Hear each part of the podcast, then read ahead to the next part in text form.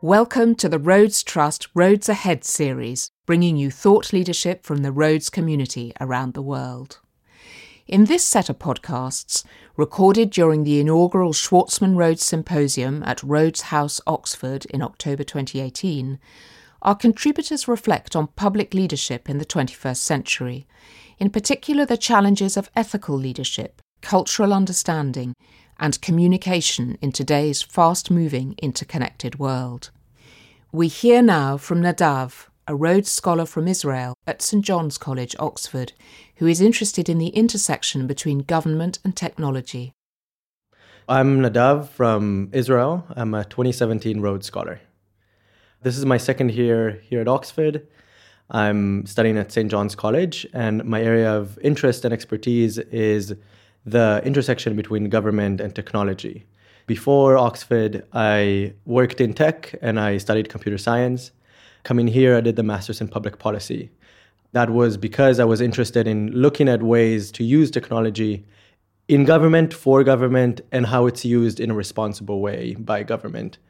I think there is great potential and benefits for government adopting technologies in general, particularly around data and AI but there are legitimate and significant concerns about the ethics of it and privacy concerns, security concerns, and how to do that in an equal and fair fashion.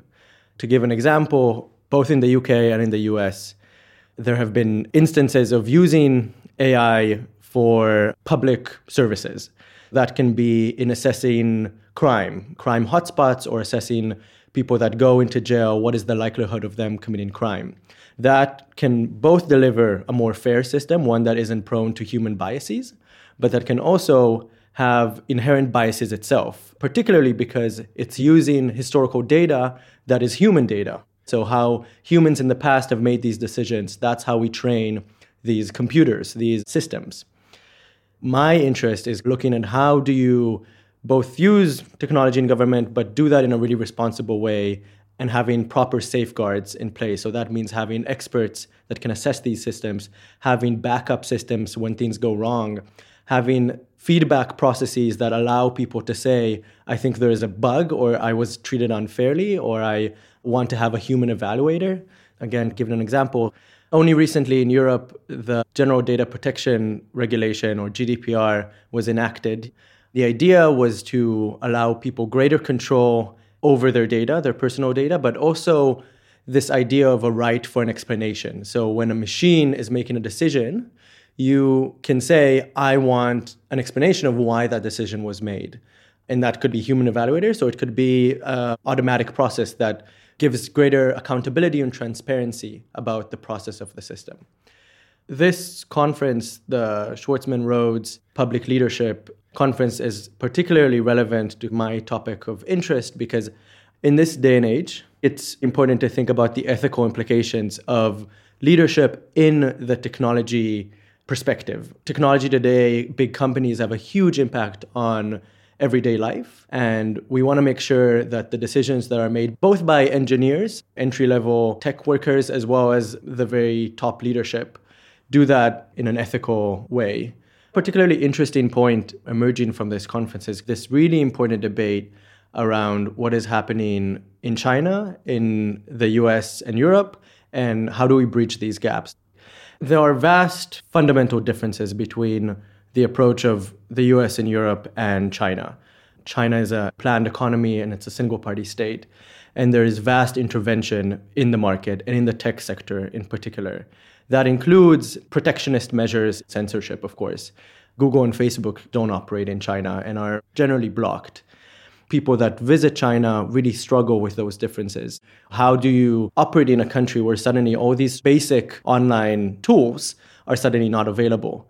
It's important to use technology in order to bridge those gaps, both from a individual communication level, the classic building bridges and making new friendships and new business partners.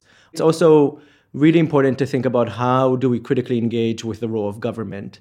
What do we want to see if we're living in China or if we're living in the US? Freedom of speech is a hot topic today, and what is the role of government in moderating speech and making sure that what's online is truthful and accurate? And again, we see vastly different interpretations of that uh, across Europe and the US as well, but definitely in China.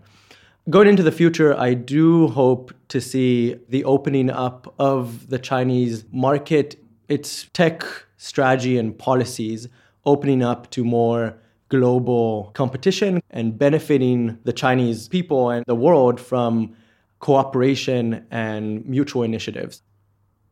Right now, it's really hard for tech companies to operate in China. And I think there's a lot of tech that is happening in China that's struggling to make a global impact. I had a wonderful time here meeting some of the Schwarzman scholars and fellow Rhodes as well from across the globe. I think it's a unique opportunity to learn about each other's experiences and get inspired by what people are doing and what challenges and problems they're trying to tackle. That was Nadav, a Rhodes Scholar from Israel. You have been listening to the Rhodes Ahead series on public leadership. We do hope you can join us for our next podcast.